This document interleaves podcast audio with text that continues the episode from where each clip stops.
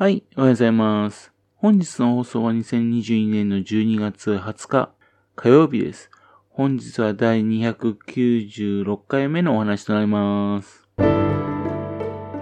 のチャンネルは福島県郡山市在住の特撮アニメ漫画大好き親父のぴょん吉が響きになったことをだらだらと話をしていくという番組です。そんな親父の独り言を気になりまして、もしもあなたの心に何かが残ってしまったらごめんなさい。悪気はなかったんです。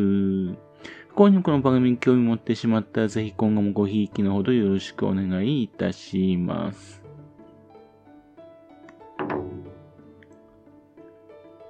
今回はですね、本当はあの、ハリーポッターのね、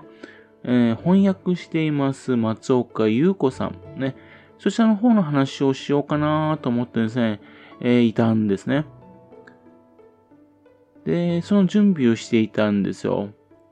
で、松岡優子さんはね、あの、福島県の原町市の出身。ね。現在はね、原町市はね、あの南相馬市の原町区になってますよね。で、まあ、ま、念のためですね、松岡さんをね、ググっていたんですね。そしたらですね、南相馬市がですね、南が抜けちゃってね、相馬市になってるサイトを発見したんですよ。誰だ？こんな間違った情報を載っけてんのはと思ったんですね。で、そのサイトの方に行きましたね。そのサイトの名前がね、ファンダムっていうサイトなんですよ。ファンダム。そのファンダムっていうサイトにあります、ハリーポッターのファンのページの一部なんですね。ファンダムって言葉はですね、ファンと、それに王国、キングダムを示すダムをくっつけた言葉なんです。ファンとキングダム。ね。っていうので、この言葉はですね、趣味だとかアニメ、それから漫画、小説、スポーツなどね、分野に熱心なファンたちのことを指す言葉でもあり、また熱心なファンによる、えー世界、ね、そう示す言葉でもあり、また彼らや彼らによって形成された文化のことを示すこともあります。このファンダムって言葉はですね、SF 小説の方のね、ねあの SF 用語としてですね、えっと、1960年代の頃からですね、日本ではね、使われていた言葉なんですよ。でもね、最近ではですね、K-POP の世界の中でもね、ファンダムなんて言葉がね、よく使われるようになってきたらしいなというのは聞いていたんですよね。というわけで、えーっと、それでまあ、定着したんで、できたサイトなのかなと思ったんですね。で、調べてみたらですね、2004年にですね、ジミー・ウェールズっていう方、ね、その方がですね、アンジェラ・ビビーズリー・スターリングっていう人とね、まあ、設立したものらしいんです。ジミー・ウェールズっていうとね、馴染みがありまして、これ、ウィキペディアのね、創設メンバーの人ですよね。というわけで、もう18年以上ですね、歴史を持つサイトらしいんですよ。もともとはね、ウキシティーズっていう名前で名乗っていたんですけども、ね、あの、ヤフージオシティーズとね、似ているっていうことでね、紛らわしいってことでね、えというわけで、ウキヤっていう名前に変わったらしいんですね。それが、ウキヤって言葉から、2016年にファンダムっていう名前に変わったらしいんですよ。そしてこれはあの、ファンダムっていう会社がね、ありまして、そのファンダムっていう会社がサービスで運営してるっていうことらしいんですね。しかし、ウィキペディアとね、スターと同じっていうのね、面白いですよね。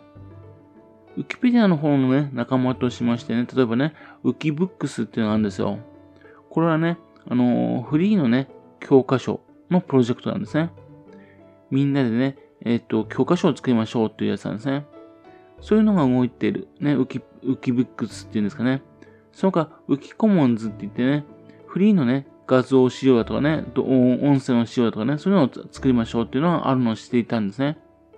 ですも、このウキや、現在ファンダムっていうサイト、ね、そのサイトがあるってことはちょっと気づかなかったです。ファンダムっていうのはね、民間の企業だから。だから、あの、ウィキペディアの方のね、そちらの仲間の方に分類されてないんでしょうかね。で、これですけどね、まあ、ウィキペディアのようにですね、えっ、ー、と、ひとまとめのね、百科事典の形式になってるわけじゃないんですね。各、あの、ファンサイトごとにですね、えっ、ー、と、形式が微妙に違うんですね。そのやつは緩やかに繋がったような感じになってるんですね。っていうんで、各サイトごとにですね、雰囲気がかなり違う感じなんですね。常々ですね、自分、ウキペディアに対してね、思っていたね、大きな二つの不満があるんですよ。一つはですね、百科事典にしてはですね、妙にですね、オタク趣味についてはね、細かすぎるってことなんですね。特撮アニメについてね、やたらとね、細かいところにね、え書きすぎてるんですね。というわけで、全体的にさっくりしたところは見てきにくいって感じになってるんですね。もっと簡単でいいんじゃないかななんて思ったりするんですけどね。その分ですね、まだ埋もれてないね、えっ、ー、と、アニメ作品だとか特撮、特撮作品とかね、そういったやつにね、えっ、ー、と、項目作った方がいいんじゃないかなと思うんですね。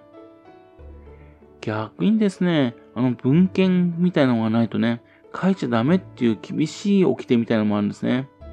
というわけで、以前に話しましたがね、間違ったことが書いてあってもね、それを修正するのは非常にやりづらいんですね。その点ですね、このファンダムの方はですね、その引用文献みたいなのを明記しなくても良いみたいなんですね。え書くのにね、非常にハードが低い感じなんです。多分、ファン同士でね、直し合ってね、くださいっていうことなんでしょうかね。ペディが細かすぎることに関してはね、こっちの方はね、あのー、百科事典じゃないから、いくら細かいこと書いても OK だし、またあと、さっき言ったように引用文献なくてもね、書けるっていうのは非常にいいですよね。というわけでね、さらさらっと見たんですけども、ですけど残念ながらですね、この日本語のバージョンの方はね、まだまだって感じするんですね。ウィキペディアに完全に負けてるって感じなんですよね。当初日本語化にするね、ボランティアの方もいたようですがね、現在はね、いないみたいなんですね。というわけで問題がいくつかありましてね、一つはね、情報量が少なすぎるってことなんですね。やっぱり情報がなければね、こういうサイトに来る人はいませんので、利用する人はいなくなっちゃいますからね。というわけで、また利用者がいないから、あの、情報も少なくなってしまうっていうね、そういう風になってしまいますんでね。もうちょっと情報あった方がいいのになぁなんて思うわけですね。二つ目はですね、日本語はね、なんかあの、機械翻訳したままっていう感じのところが多いんですね。例えば、ナルトですけどね、ナルトってあの、ね、N-A-R-U-T-O ってね、アルファベット書きますよね。ところがなぜかですね、えっと、それがアルファベットじゃなくて、カタカナでナルトになってるんですね。ちょっと機械翻訳しっぱなしっていうのが多すぎんなって感じなんですね。ですがもね、あの、期待できるとこもいくつかありましてね。海外と日本のバージョンね、それを見ることができるんでね、参加することができるんで、まあ、海外の情報とね、親しくなれるってことです。逆に、日本の情報をね、海外の方にね、伝えることもできやすそうですよね。またと、海外の方ではですね、かなりあの、利用者がいるってことで、企業の人たちもこれ参加してるみたいなんですね。というわけで、えー、その企業の方が利用できる画像、そういったものを使えてるみたいなんで、非常に見栄えがいいんですよね。ウィキペディアがね、基本的に文字だけでね、覆われてるのに比べて、えっ、ー、と、やっぱりこのエータとかね、そういうのがあるのっていうのは強いですよね。それからですね、えっ、ー、と、魅力的なところがね、なんと言ってもですね、まだ誰もやっていないからね、今始めるとね、自分がそのファンサイトのオーナーみたいになるってことですよね。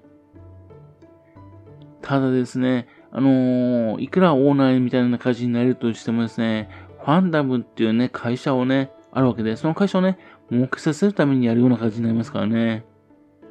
それだったら自分でね、サイト立ち上げてね、そこのところにあのー、閲覧したらね、お金が自分のところにお金が入るように仕組んだ方がね、儲かるような気がするんですよね。まあ自分がね、時間が無制限にあるんだったらね、まあちょっとやりたいなーなんて気もするんですが、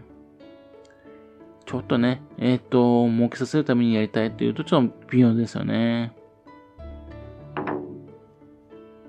まだそういうわけでね、ファンダムっていうのがこれから日本に定着するかどうかっていうのは未知数っていう感じですね。もしかしたらですね、数年後にね、化けるっていう、化けてね、面白いサイトになるかもしれませんけどね。今んところですね、情報が少ないんでね、Google から検索してもね、なかなか引っかかんないみたいですが、情報量が多くなってくれば、自然にですね、検索で引っかかるようになりますんで、そうすれば利用する人も増えてきますしね。というわけで、これからどの風になってくるかっていうのはね、まだね、未知数ですね。少し期待したいと思っております。はい。それではまた次回よろしくばぴょん記者のお宝の話をお付き合いくださいね。本日もお聴きくださいまして誠にありがとうございました。